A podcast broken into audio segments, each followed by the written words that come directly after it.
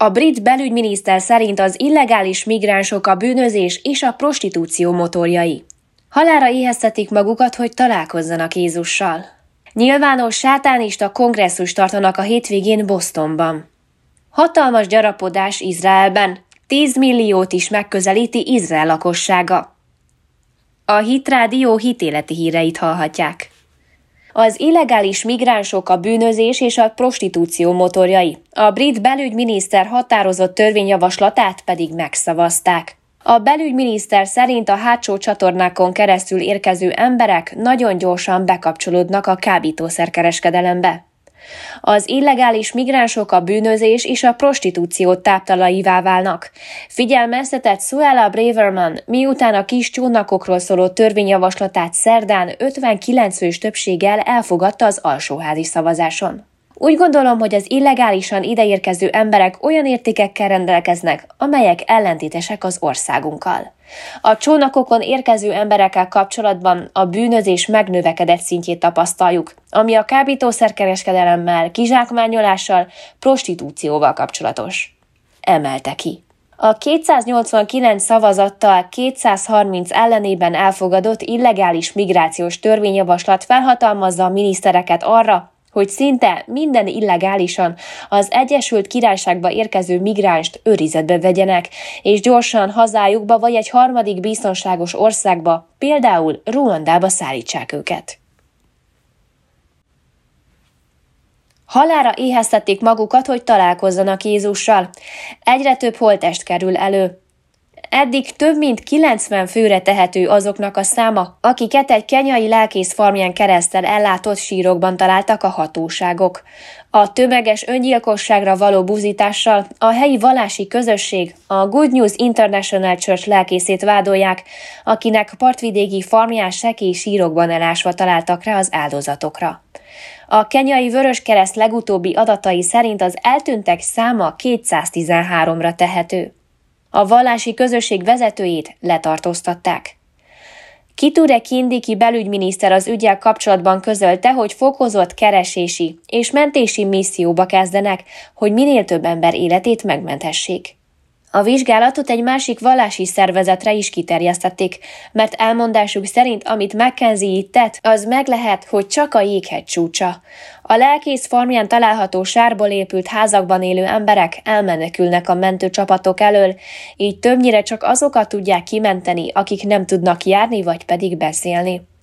A lelkészt korábban már kétszer is letartóztatták, azonban óvadék ellenében szabadlábra helyezték, és mindkét ügyel kapcsolatban zajlanak még a bírósági tárgyalások. Nyilvános sátánista kongresszus tartanak a hétvégén Bostonban. Riadót fújtak a helyi keresztény közösségek vezetői. A TST a hétvégén tartja az eseményt Bostonban, amelyet a történelem legnagyobb sátánista kongresszusaként hirdetnek, és bárki részt vehet majd rajta. A helyi keresztény közösségek vezetői imádkozásra buzdítják a hívőket. A Revive Boston társalapítója és felesége hétvégére egy háromnapos ébredési összejövetelt, valamint utcai evangelizációkat is szerveztek. Most ne esetek tévedésbe, barátaim, ez egy totális háború Amerika lelkéért, a sátán királysága és Isten királysága között. Figyelmeztetett. John Ramirez egy New Yorki sátánista szekta harmadik számú főpapja volt, mielőtt átadta életét Jézus Krisztusnak.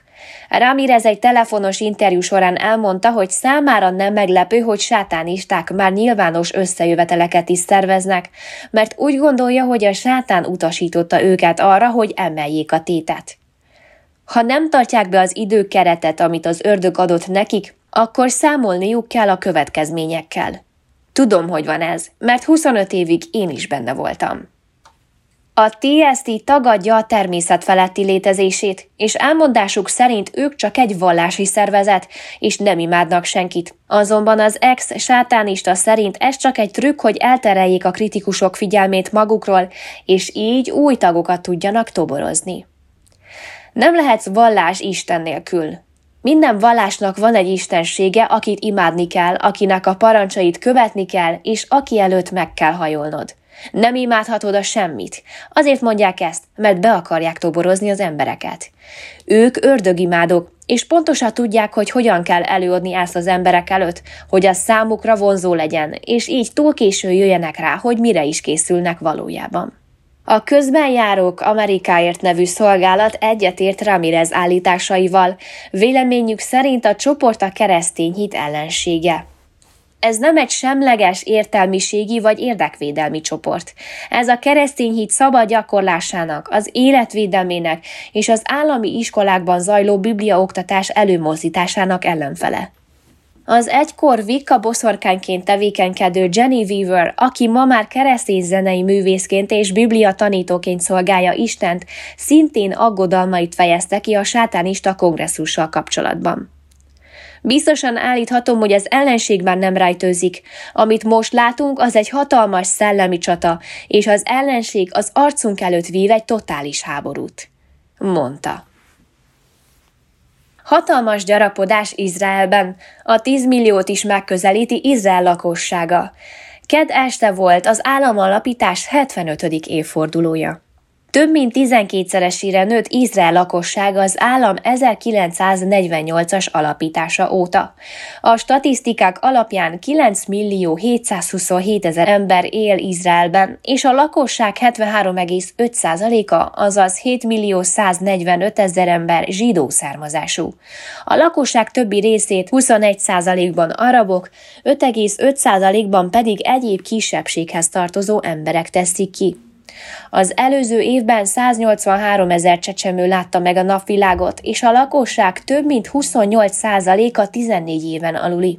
Az előző éves adatokhoz képest a népesség 2,3%-kal nőtt, és 79 ezer bevándorló is érkezett. Derült ki a Központi Statisztikai Hivatal hétfőn közzétett adataiból.